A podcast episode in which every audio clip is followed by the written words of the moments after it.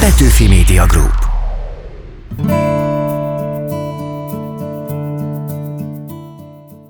Jó podcast hallgatást, Réd Ládán vagyok. Itt a Talpig Magyar, ahogy a reformkor nyomot hagy. Ha megváltottátok a jegyeteket, nincs más hátra, mint beszállás. Nagy utazásra invitálunk benneteket, amit sínen és vízen teszünk meg, érintve a közlekedés reformkori forradalmának jelentős állomásait. Íme múltunk egy újabb máigható területe, ami a jövőnkben mutat. Ebben az epizódban vonatra szállunk az egymással vitatkozó Széchenyivel és Kossuthtal. Egy Dunai hajón megértjük, miért volt legalább annyira fontos a vízi közlekedés, mint a kötött pályás. A Magyar Géniuszok rovatunkban pedig megismerjük Ganz Ábrahámot, akinek a vasúti kerekei nélkül lehet, hogy kisiklott volna a hazai gazdaság. Mindeközben szokásunkhoz híven érintjük a bicentenáriumi programokat szerte a Kárpát-medencében, méghozzá a petőfi.hu segítségével. A friss adást minden vasárnap 18 órától hallhatjátok a Petőfi Rádióban, a beszélgetéseink hosszabb változatáért pedig bátran iratkozzatok fel ide, a podcast csatornánkra. Ízelítő a mai megállóinkból. Megy a gőzös, de mennyire? Megnézzük, milyen teljesítményre volt képes hazánk első vonatja. Konkrétan a Pest vált távolságot nem egészen egy óra alatt tette meg, ez 2022-ben se rossz eredmény. Megvizsgáljuk, mik voltak a hajózás előnyei a kötött pályás közlekedéssel szemben. A hajózás az egy nagyobb dimenziót nyitott meg. És megismerjük azt a bizonyos kereket, amit Ganz Ábrahámnak köszönhetünk, és alapjaiban reformálta meg a vasút jövőjét. Furcsa ezt mondani, hogy a vas, jöntött vas rugalmas, valamilyen szinten annak azért puhának kell lenni, a belsejének. Ez a vonat nem késik. Kapaszkodjatok, indulunk!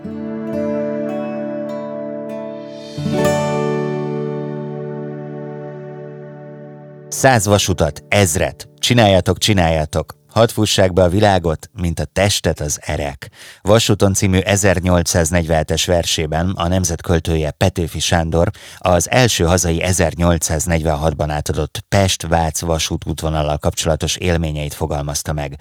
Milyen változtatásokat hozott az újítás, és mekkora jelentőséggel bírt akkoriban. A vonalban Katona Csaba, a Magyar Nemzeti Levéltár munkatársa. Sok szeretettel köszöntelek! Köszönöm szépen, szeretettel köszöntöm én is a hallgatókat, és téged is. Elsőként hadd említsem meg, hogy én úgy tudom, hogy voltak már korábban vasutak, csak azok lóvasutak voltak. Tudom, azt kicsit más, de azt ne vegyük ebbe a pakliba? Nem kicsit más, tehát messze nem volt képes egyfelől azt a sebességet nyújtani, amit a gőzhajtású vasutak, másfelől pedig egy percig se felejtsük el, hogy igazán ez a kifejezés picit megtévesztő, hiszen azt a távolságot, amit például egy jól kiépített vaspályán meg tud tenni a gőzhajtású mozdony, hát azt a lovak nem igazán voltak képesek teljesíteni. Úgyhogy elképesztő különbség van a kettő között, és mivel a 19. század, és ezt ne felejtsük el, nem csak és csak ott tegyük idézőjelbe a romantika, vagy a nemzeti hevület évszázada volt, hanem az ipari fejlődésé is. Ezért ne lepődjünk meg, ha elmondhatjuk azt, hogy a vonat, ami 1825-ben jelenik meg először, és aztán ugye lassan, de biztosan behálózza Európát 1846-ban ér Magyarországra, és döntően megváltoztat mindent. Ha már behoztad a sebességet, akkor hadd kérdezzek rá egy legendára. Igaz az, hogy Petőfi félt a sebességtől, és hogy többnyire rosszul volt a vonaton? Rengetegen féltek a sebességtől, ugyanis az a helyzet, hogy a vasút a soha nem látott gyorsasággal tudta megtenni ezeket a távokat, amik ugye vártak rá, és mielőtt valaki beült volna a vonatba, hát nem volt arra nézve tapasztalat, hogy ez milyen hatást gyakorol az emberi szervezetre. Ebből következően az ismeretlentől való félelem jegyében valóban volt egy ilyen aggodalom, hogy esetleg valami rossz fog történni, akár ott, akkor, akár később. Szerencsére ezéként nem bizonyult igaznak, és tegyük rögtön hozzá, hogy ez a bizonyos első magyarországi vasút, ez elég jó teljesítmény nyújtott, mert konkrétan a Pest vált távolságot nem egészen egy óra alatt tette meg, ez 2022-ben se rossz eredmény. És ebben volt egy 10 perces pihenő, legalábbis én azt olvastam, tehát akkor mondjuk 50 perc alatt. Így igaz. Így igaz, tehát Duna, Dunakeszinél megálltak vizet vételezni a mozdonyhoz, ezt muszáj volt beiktatni, de minden relatív, ugye ma ezt finoman fogalmazva nem számít csúcssebességnek, akkor az viszont annak számított, és még egy dolgot ne felejtsünk el, a ló szükségszerűen kifárad lévén az egy élőlény, az a vasút esetében, ha rendesen táplálják a mozdonyt szénnel vagy egy fűtőanyaggal, hát ezzel a problémával nem kell számolnunk. Hmm. Kossuthnak és Széchenyinek volt egy elég komoly harca. Azon vitáztak, hogy a Duna bal vagy a jobb partján menjen el a vasút. Erről mesélj egy kicsit kérlek, hogy miért és melyik oldal nyert. Most Sina György volt az egyik, aki a vasutat megpróbálta megtervezni még hozzá Győr-Bécs vonalon, és Széchenyi István, aki nagyon komoly kapcsolatban volt vele, őt támogatta. Ezzel szemben Kossuth Lajos a, a támogatását egy egészen másik ember nyerte el. Ulma Móricz, az első magyar bank, a Pesti Magyar Kereskedelmi Bank első számú embere, aki egyébként abban is kulcs szerepet játszott, hogy a rócsildok is megtámogassák befektetéssel ezt a vasútvonalat. Uh-huh. És előkerült a nemzetiségi kártya is, annak ennyi és módja szerint, mert például Kossuth egyébek mellett azzal érvelt, hogy kérem szépen, a Pozsonyig menő vonat, mert a Vácennek egy állomása volt, a magyar területeken megy át, de bezdeg az, ami Győr felé megy, Ausztria felé az még ilyen németek meg egyébek által lakott területen. Úgyhogy végső soron itt igazából két üzleti lobbinak a harca határozta meg azt, hogy vajon melyik irányba induljon a vasút, és végső soron mindent összevetve gazdasági és egyéb érdekek és érvek mentén teljesen egyértelmű vált, hogy Pozsonyt a Magyarországi rész színehelyét kell megcélozni Pestről, ami a magyar gazdaságnak az ütőere, a dobogó szíve volt. Itt győzött a balpart, és elkészült a Pest-Vác vasútútvonal, de hogy ne szaladjunk ennyire előre, úgy tudom, hogy hemzsegett ez az építkezés a visszaélésektől. Mik voltak a fő problémák? Ezt nehéz pontosan kitapintani, hiszen a üzleti visszaélésekről legritkább esetben készítenek az utókor számára is hasznosítható és fennmaradt helyzeteket az érintettek.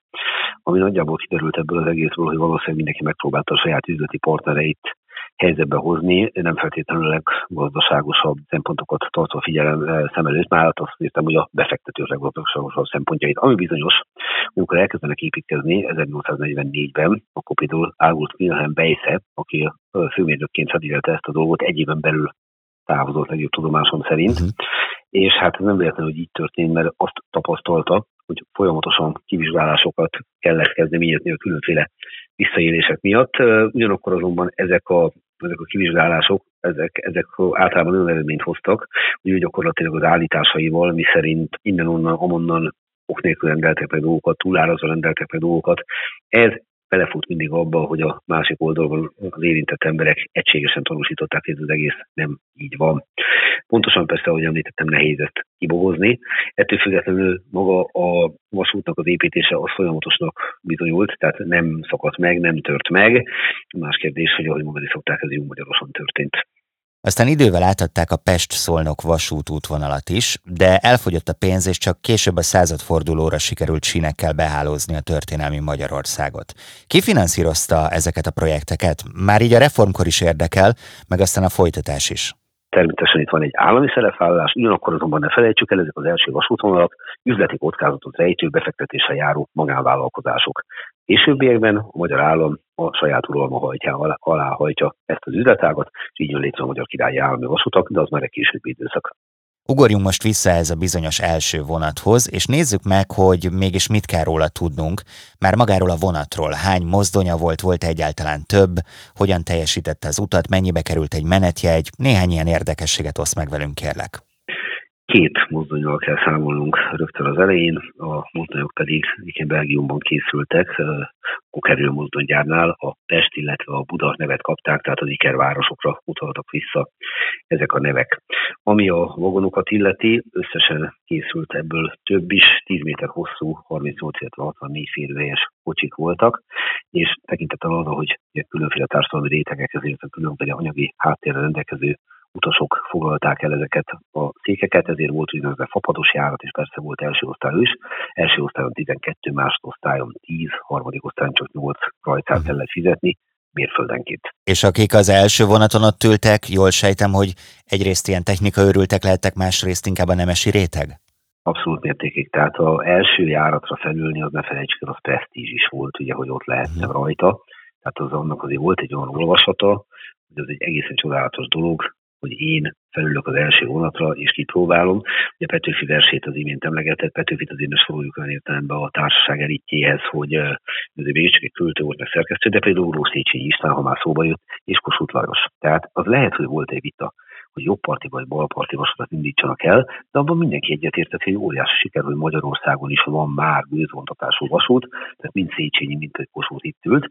És hát ha már szóba jött ugye ez a dolog, akkor ugye megtették ezt a bizonyos utat, erről már beszélgettünk, körülbelül 50 perc alatt volt egy megálló, amikor ugye vizet ételezett a vonat. De akkor megérkeztünk Vácra, ott valami egészen katasztrofális dolog történt, ugyanis egész egyszerűen pont akkor ütött ki egy tűzvész Vácon, Azt gondolom, hogy a nagy csinnadrattát, amivel ünnepelni kellett volna, illetve köszönteni ezt a nagy eseményt, azt mindez felülírta vagy elrontotta? Hát finoman fogalmazva, tehát ez a lehető legrosszabbul sült el ez a dolog, mert ugye kitört a pánik, Széchenyi István maga a naplójában megemlítette, hogy volt egy ilyen tűz ott, és ő írta, hogy ott tűz van, mindannyian oda megyünk, nézzük, vihar, nincs mit tenni, ifjú nő személyrebdeső hajjal, hol az apám bizonyára megégett. Tehát valóban kitört egyfajta ilyen pánik. Ez azonban egyébként szerencsére nem jár komoly áldozatokkal, relatív nem jár komoly áldozatokkal ez a náci tűz. Ez nem tudta azért teljes egészében a háttérbe szorítani azt az örömet, hogy sikerült ugye megtenni ezt az utat. Hozzá kell tennem, hogy a próbaúszra már jóval korábban 1845. november 10-én sor került, de ez az első hivatalos útja volt.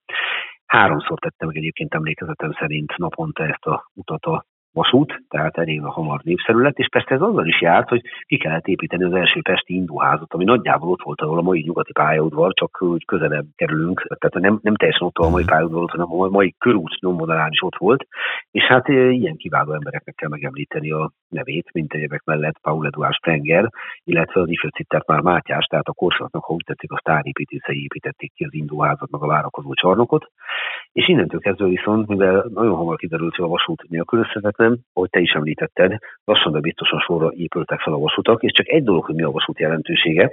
Hát képzeljék el azt, és most a gazdaságra szeretnék utalni, túl azon, hogy dobog a nemzeti ebből a büszkeségtől, nekünk is van vasutunk, hogy a korábbiakhoz mérten a vasút révén milyen elképesztő mennyiséget és milyen gyorsan lehet szállítani igazából bármilyen termékből a lovaskocsik meg a nagybendűjű hajók helyett, amik a Dunán roppant lassan és kockázatosan tudtak szállítani, teszem az gabonát az Alföldről, Moson városáig vagy Győrig, ahonnan aztán Bécs felé osztották tovább. Ehhez képest a vasút ezt nagyon-nagyon meg tudta változtatni. Persze nem a Pest Vác vasútvonal, hanem majd kiépülő vasútvonalak, de mind a társadalmat, mind a gazdaságot a vasút, mint olyan, olyan mértékig változtatta meg, mint amilyen mondjuk a 2000-es évek elején az informatikai boom volt. Tudom, hogy a Pest-Vác vasútvonalon ma már emeletes vonatok közlekednek, tehát valószínűleg rengeteg mindent átépítettek, felújítottak. Mégis megkérdezem, hogy szerinted van-e bármi a sínpályákban, vagy a vasútállomásokon akár, amik a reformkorból máig megmaradtak? Vagy, vagy inkább azt mondhatjuk, hogy a vasúttal kapcsolatban inkább a szellemiség az, amiben a reformkor nyomot hagy?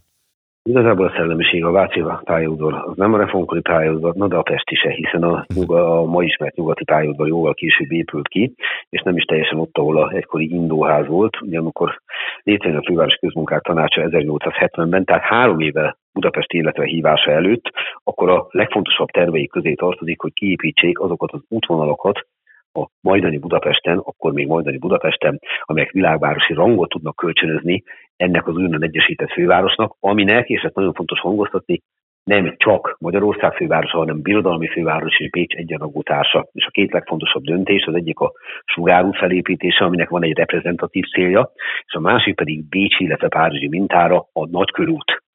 És erről nagyon hamar törvény születik, ezt koordinálja a fővárosi közmunkák tanácsa, aminek a mindenkori elnök egyébként Magyarország miniszterelnök adott helyzetben Ife Vandrási Gyula, és a Nagykörútnak a régi indóház az útjában volt. Tehát következésképpen szükségszerűen ezt el kellett bontani, de ez olyan értelemben egyáltalán nem veszhető bajnak, hogy képtelen lett volna a megnövekedett forgalmat kiszolgálni, és így lett nekünk egy szép nyugati pályaudvarunk. Hm. Csaba, nagyon szépen köszönöm neked a beszélgetést. Én köszönöm a figyelmet, minden jót kívánok.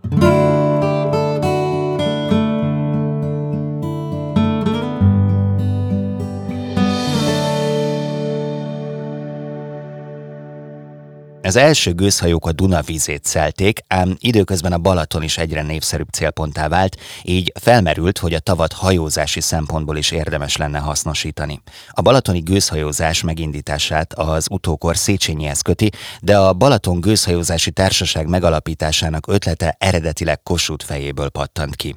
Vajon miért volt a hajózás legalább annyira nemzeti ügy a reformkorban, mint a vasút? Többek között erre is választ kapunk Farkas Judittól, az STE gyakorló Gimnázium és Általános Iskola történelem szakos mesterpedagógusától. Szia, üdvözöllek! Szervusz, köszöntöm én a hallgatókat!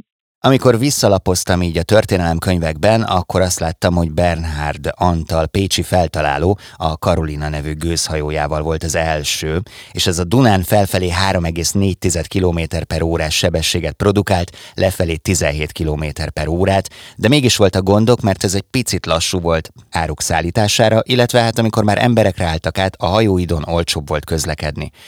Miért vágott ebbe mégis bele? Nagyobb reményei voltak? Hogy indult Magyarországon a gőzhajózás? Alapvetően a mozgatórugó az az lehetett, hogy a Dunát azt az európai kereskedelem egyik országútjaként szerették volna használni, hiszen a Fekete-tengerig folyik a, a folyó egészen a Fekete-erdő régiójától. Ez egy olyan lehetőség, ami országokat, hatalmas területeket kapcsol össze, egy kereskedelmi hálózat működését biztosította. Na most ennek a folyónak a hajózási hasznosítása már az ókor óta természetes megoldásként működött, de hát ott a a folyással szemben csak lóvontatású vagy valamilyen állatvontatású eszközökkel lehetett ezt megoldani. A gőzhajózás viszont lehetővé tette azt, hogy akkor a gőz erejét felhasználva nagyobb mennyiségű árut is akár a folyó folyásával szemben föl tudjanak vontatni. Tehát, hogy igazából a fő mozgatórugó az, az ez lehetett, az európai nagykereskedelmi hálózatnak az új országútjának, vagy egy magasabb szintű áruforgalomnak a, a működtetése. Az, hogy az első kísérletek kudarcba fulladtak, nyilván ez előfordul máskor is, de ez előfordul, hogy a, a találmányok azok nem úgy hasznosulnak azonnal, át kell őket alakítani. Ez a hajó is elsüllyed, ugye ez az első kísérlet, de hogy maga az ötlet, az az, az, az ipari forradalom első szakaszának a nagy áruforgalmából, a nyersanyagforgalomból, a nagy kereskedelmi kapcsolatrendszerből fakadó részben kényszer, részben innováció, ugye minden innováció mögött van valami kényszer, de hogy itt az innováció az annak a kihasználását, vagy ennek a folyónak a kihasználását tette volna lehetővé. Meg szeretnénk válaszolni azt, hogy vajon miért volt a hajózás legalább akkor a nemzeti ügy a reformkorban, mint a vasút? Hogyha erre választ kéne adnod, mit mondanál?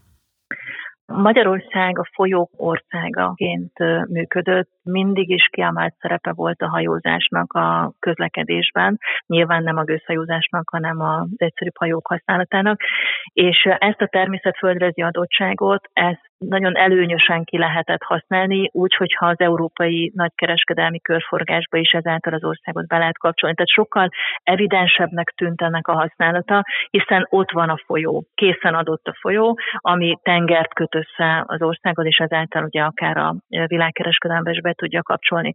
A vasútépítés az sokkal lokálisabb problémának tűnt, vagy sokkal lokálisabb feladatnak tűnt. A hajózás az egy nagyobb dimenziót nyitott meg a korembere számára, tehát van ebben egy, egy ilyen szemléletbeli plusz, ami, ami, ami vonzóvá tette a hajózást. Másrészt pedig a vasút kialakítása az komoly vitákat eredményez mindig, földeket ki kell sajátítani, a földmunkákat el kell végezni. A hajózás esetében azért a folyószabályozás az egy kötött dolog, azt meg kell tenni természetesen, de sokkal kevesebb egyeztetést, vagy sokkal kevesebb konfliktust jelent, mint egy szárazföldi közlekedési fejlesztés. Amennyire én utána olvastam, úgy látom, hogy a legnagyobb problémát az okozta sokak fejében, hogy vajon mi lesz a vízi élővilággal, de Széchenyinek erre is volt válasza. A vízi élővilágnak a sérelme, vagy annak a gyengülése, vagy esetleg kipusztítása az már kezdettől fogva komoly problémát jelent már, amikor a gőzhajó megjelenik a 19. század elején, és itt az általános válasz az nyilván az, hogy a, a hajók azért teljesen nem tudják felborítani a vízi élővilágot, csak abban az esetben, hogyha sérül a hajótást, és esetleg elsüllyed. Arról tudunk valamit, hogy ezek a hajók hol készültek? Tehát, hogy ezek magyarországi termékek, vagy külföldről hoztuk őket? Is-is. Tehát vannak olyan Széchenyinek a, az elképzelései között nem csak a kikötőépítés, például a Csepeli régió, tehát a Pest-Budai, vagy ahogy ő már mondta, Budapesti régióban a kikötőknek a kialakítására szolgálta, hanem a hajógyártás, és hát a Ganz Ábrahám féle cégnek is az volt az egyik funkciója, vagy egyik feladata, hogy lehetővé tegye annak a gépgyártásnak a létrehozását, ami a hajóépítést is támogatni tudja.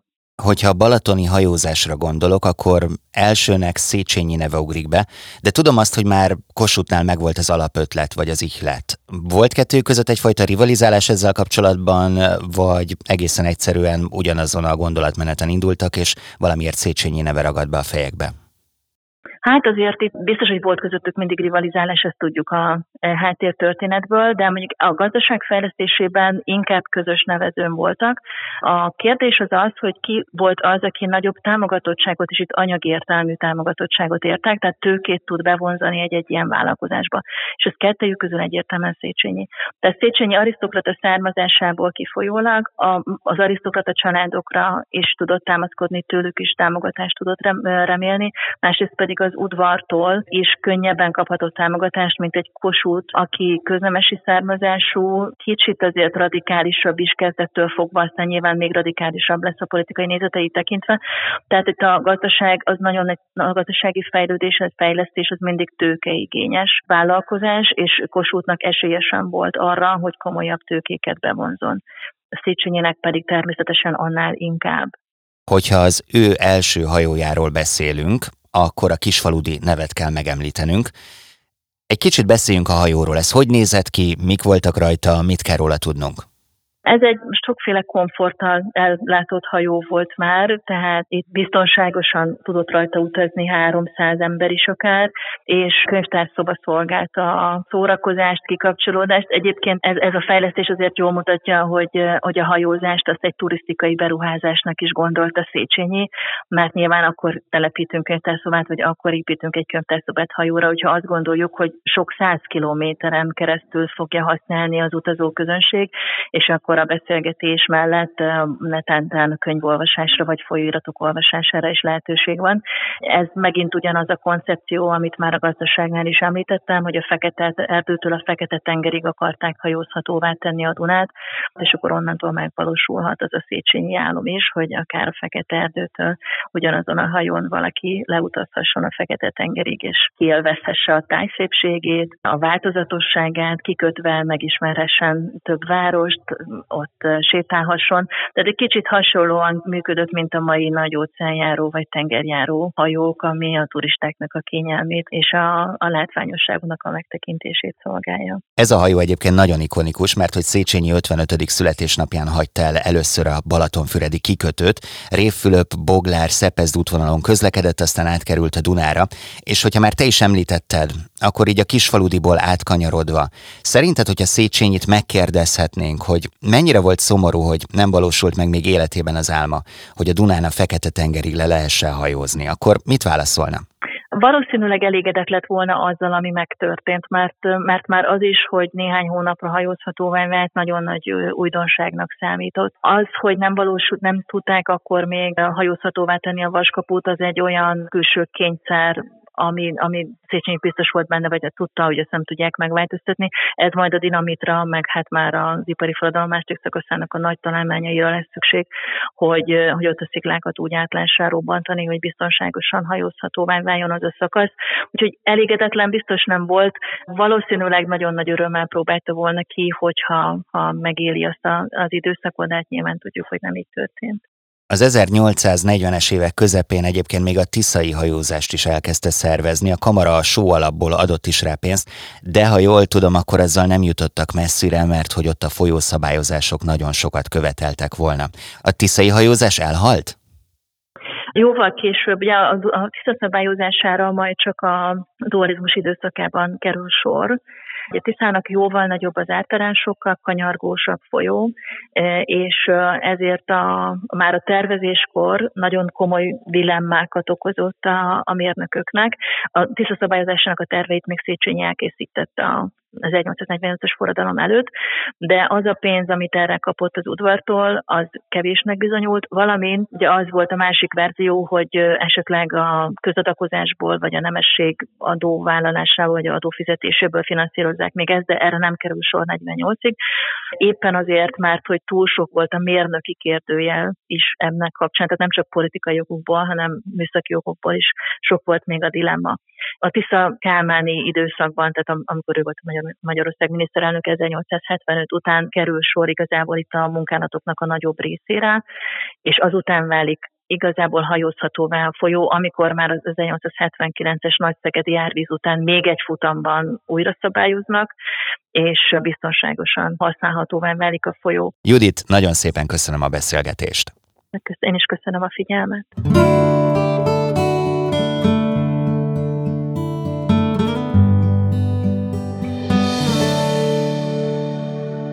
Ganz Ábrahám svájci mesterlegényből lett a magyar vasember.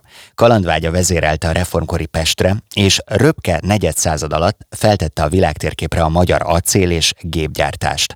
Ha kellett, Széchenyivel és a Bécsi udvarral is szembeszállt, miközben ágyút és muníciót készített a szabadságharc tüzérségének. A vasúti közlekedéstől a szeszfőzésig számos találmány dicséri páratlan életművét. A stúdióban Domonkos Csaba, a Magyar Műszaki és Közlekedési Múzeum ipari örökség főosztályvezetője. Szia, üdvözöllek! Üdvözlök ennek téged is, és a hallgatókat is. Talán kezdjük onnan, hogy miért jött egy svájci fiatal Magyarországra, hogy itt alapítson vasöntödét. Milyen lehetőségeket látott meg ő akkoriban? Ja, ő egy svájci, kilenc gyerekes család legidősebb tagjaként, mint mesterlegény vándorolt Európában. Akkor ez még szokás volt, hogy a körbejárják a Európát, és mindenütt keresik a lehetőségeket, tanulnak, fejlesztik magukat. Na most Magyarország az 1840-es években már, már érezni lehetett, hogy itt egy nagy, nagy gazdasági robbanás lesz. Tehát volt egyfajta igény, szívták be a tudást, szívták be az információkat, hiszen szó volt vasútépítésről, szó volt itt gyáralapításról, hídépítésről, tehát azért erről lehetett valószínűleg már Bécsben, vagy még az Európa nagy részében azért tudni. És igaz, eljött Pestre, és azonnal állást kapott ugye a József hengermalomban, illetve annak a gépműhelyében. Ezt Széchenyi alapította ezt a hengermalmot, és hát itt kezdett elő dolgozni, 27 évesen, nagyon-nagyon gyorsan ment előre a ranglétrán, nagyon gyorsan a hengermalom műhelyének a vezetője lett, és hát itt történt vele egy baleset, egy öntésnél a kifracsenő vas, ami hát ugye több ezer fog, azonnal kiégette a szemét. Állítólag Ganz erre ennyit jegyzett meg, félszem oda, de az öntés sikerült. és egyébként az nagyon sokat elárul róla, hogy gyakorlatilag az itteni kártérítésből, meg a cég nyerességéből, hát nem egy havai luxus életet valósított meg magának. Hát abból azért azt nem tudta volna, de igazából a nagy lökést az adta, hogy ő nálosodni akart, hogy úgy érezte, hogy becsapták, és hát valószínűleg be is csapták az elszámolásnál, mert neki a a nyerességből, mert ugye kifelé is dolgozott a hengermalomnak ez a műhelye, részesedést ígértek, nem, nem úgy kapott meg, vagy nem annyit kapott meg, amennyit ő számolt, és hát uh-huh. ezen nagyon megsértődött, és ott hagyta a céget. Budán, tehát a másik városban, ugye akkor még két város volt, Pest és Buda, ő vett egy házat, gyakorlatilag egy ilyen földszintes házat, és úgy döntött, hogy saját műhelyt alapít. Ez volt az a pont, amikor Széchenyi majdnem eltaposta, mert úgy tudom, hogy ők nagyon összevesztek. E, nem, Széchenyi nagyon rossz néven vett, hogy a tehetséges fiatal ember ott hagyja ezt a gépműhelyt, és elkezd kilincseket, kerítéseket, meg egyéb ilyen haszontalan vasholmikat gyártani, ahelyett, hogy a hengermalom mm, gépműhelyét fejleszteni föl. Tudni kell, hogy Széchenyi ezt a hengermalmot egyfajta ilyen inkubátorüzemnek, ilyen startupnak gondolta, amiből majd kifejlődhet a magyar ipar. Egyrészt a magyar lisztgyártás, a magyar késztermékgyártás igaza lett, illetve egy magyar gépipar. És hát ebben nagyon rossz néven vett, hogy a legtehetségesebb szakember azt mondta, hogy hát jó napot kívánok, ő elmegy, és inkább kilincseket fog gyártani. És hát ugye elvileg azt mondták neki mindenféle a különböző hatóságok, a láncításosák, és persze fognak tőle rendelni öntvényeket, de Széchenyi, bocsánat, de ő ezt nem hagyja. És például megtiltotta, hogy a Óbudai hajógyár, amelyhez annak szerződése volt szén szállításra, szenet szállítson neki, illetve nem jöttek sem, megjöttek a megrendelések. Hát először Ganz elment Széchenyihez, hogy hát nem tudta, hogy mi, a, mi van a háttérben, hogy gróf úr, valami baj van, kérem segítsen, Széchenyi elküldte, hogy hát majd ha visszajön a... De akkor hogy élte mégis túl? Ismert egy újságírót aki már írt róla nagyon dicsérő cikkeket, és elment ehhez az újságíróhoz, akit úgy hívtak, hogy Kossuth Lajos. Hm. És Kossuth meg hát oda ment Széchenyihez, hogy ez azért mértatlan. Először Széchenyi persze Kossuthot is elküldte, de aztán belátta, hogy hát tényleg méltatlan a dolog, és akkor engedte a maga útján Ganzot, aki utána kapott megrendeléseket mindenhonnan, még a Lánchídhoz is készített alkatrészeket. Hmm. És hát akkor mégis jól alakul ez a történet. Beszéljünk egy kicsit a legfontosabb szabadalmáról. Én úgy tudom, hogy ez nem az ő találmánya, az úgynevezett kéregöntésű vasúti kerék, de mégis hozzátett olyat, amit más nem tudott. Az, hogy a kéregöntés lehet a vas tulajdonságával játszani, ez már 1812 óta ismert. Miről van itt szó? Gyakorlatilag a vasúti kerekek, ugye ezek egy fémkorong, azt öntik. Annak nem lehet teljesen kemény, mert akkor, akkor ugye törik, mint az üveg. Tehát azért valamilyen szinten, bár furcsa ezt mondani, hogy a vas, öntött vas rugalmas, valamilyen szinten annak azért puhának kell lenni, a belsejének. Viszont a külsejének, meg ami ugye a sinnel érintkezik, az jó, hogyha keményebb, mert ugye akkor ritkábban kopik el, hanem ha elkopik a sin teszi tönkre, tehát az nem jó. Ganz rájött arra, hogy kifejlesztett egy olyan anyagot, egy ilyen antimonos bevonatot, amit nem a kerékre, hanem a, a, az önté formába kentek ki, és akkor beöntötték a, a, be a formába a vasat, a külső széle gyorsabban lehűlt, és ezáltal a, a kerék külső pár milliméter pedig ugyanaz a homogén anyag volt, keményebb lett, mint a belső része, tehát egy kérek keletkezett ezen a, a keréken, ami ugye nagyon jó volt a vasúti kerekek számára. És nagyon jó marketinggel először ő az osztrák vasútársaságnak azt mondta, hogy két évig ingyen szállít kereket, ha bejön a dolog, akkor onnantól tőle veszik. Hát bejött a dolog, uh-huh. tőle vették, és gyakorlatilag 59 európai vasútársaságnak szállított vasúti kerekeket. 1867-ben ünnepelték a százezredik kéregöntésű kerék elkészültét. Tehát jó piáros is volt. Még egy mondat van itt előttem, ami szerintem eléggé ikonikus, és az ő szájából hangzott el, illetve ő találta ki, hogy ezt ágyúba önti, ne bántsd a magyart. Ennek mi a története? Gonz egy 11 ágyút öntött a Magyar Honvédségnek, illetve ágyugolyókat, tehát nem volt egy jelentős üzem azért a Gonz, de miatt 1849-ben egy picit meghurcolták, elvileg kapott 6-7 várfogságot, de hát ő svájci állampolgár volt, és hát ebből ugye megúszta a büntetést, és néhány napot megzálták csak, szóval gyorsan túllépett a dolgon, de ezt se tárintotta el, maradt Budán, ekkor meg is nősült, és hát maradt és felépítette ezt az üzemet, ami már 67-ben már 350 főt foglalkoztatott. És úgy tudom, hogy nagyon jó főnök volt, legalábbis úgy látom, amikor olvasok az életéről, hogy nagyon odafigyelt az alkalmazottjaira. Igen, ő kifejezetten jó ilyen patriarhátus rendszerben működött, tehát ő nagyon, hát keveset, a kevés munkavállaló volt azért belátható mennyiségű, támogatta őket, a korban megszokottnál több szociális jutatást adott a dolgozóinak. Nagyon sok dolgozó gyerekének ő volt a keresztapja, ami ugye akkor járt, ugye akkor ajándékot, ugye a születésnapra, tehát, tehát azért ezzel járt valami előny, de nagyon, tehát ő ezeket mind elvállalta. Ilyen szempontból egy jó munkahely volt a GANZ. Amikor így mesélsz róla, azt látom magam előtt, hogy egy nagyon szimpatikus, nagyon tehetséges, illetve nagyon zseniális ember volt ő. Emellett ugye azt is elmondhatjuk, hogy számos díjat bezsebelt, a Párizsi világkiállításon érmet nyert, Buda képviselőtestületébe választották, aztán Buda díszpolgára lett, aranykoronás érdemkereszt tulajdonosa. Azt gondolnám, hogy ez egy ideális élet. Mégis tragikus véget ért. Mi történt vele? Pontos okát nem ismerjük, két feltételezés van. Az egyik, hogy észlelt magán ugyanazoknak a betegségnek a, tüneteit, ez egy elme bajnak a tüneteit, amiben nem sokkal korábban a testvére is meghalt. És nem akart leépülni. A másik pedig, hogy egy pillanat, olyan éppen az időjárás, ugye ez tél volt, 1867. decemberéről beszélünk, tél volt, az időjárás miatt nem tudott időben szállítani, nyersanyag és gyártási problémák voltak, és valami óriási stressz alatt volt a, a, az egész élete, de lehet, hogy ez a kettő összeadódott, egyszer csak egy vasárnapi ebéd mellől felállt, kiment a, akkor már egy nagy bérpalotája volt, tehát nagy, nagy háza volt Pesten, kiállt, és a harmadik emeletről leugrott, és öngyilkos lett. Az öröksége viszont a mai napig él, és mai napig nyomot hagy. Igen, ez egy nagy csoda, hogy megmaradt, mert ugye igazából az örökösök nem tudtak mit kezdeni a céggel, ők nem tudták vezetni. Szerencsére volt akkor néhány fiatal mérnök a cégnél, akik át tudták venni a vezetést. Gyakorlatilag a GANZ elérte azt, hogy a tehát azt én úgy szoktam fogalmazni, hogy a 20. századra egyes, az ipar egyes, tehát a vasúti járműgyártás egyes területei nem a GANZ érte el a világszínvonalat, hanem a világszínvonal szerette volna elérni a GANZ-t. Mm. Széchenyivel végül kibékült? Összebarátkoztak? Pe, hát össze nem barátkoztak, mert a Széchenyi és Gonz egész más körökben mozogtak, de hát a Lánci Társaság, ami ugye Széchenyi befolyása alatt volt, rendelt a ganztól is öntött elemeket, tehát ilyen szempontból meg hát rendeződött a, a kérdés természetesen. Csaba, nagyon szépen köszönöm a beszélgetést.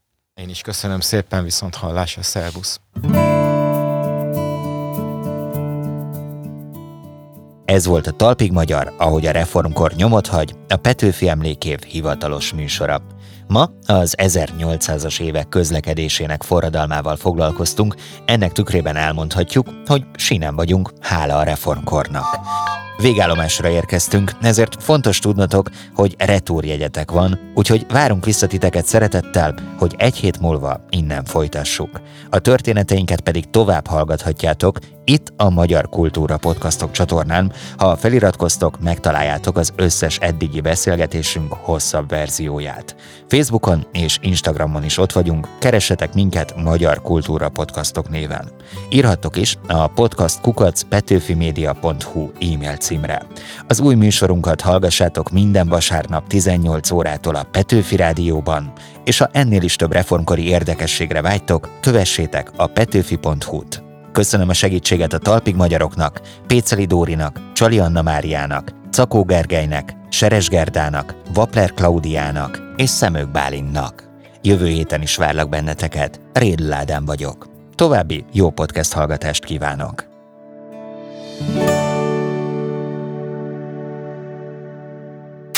Petőfi Media Group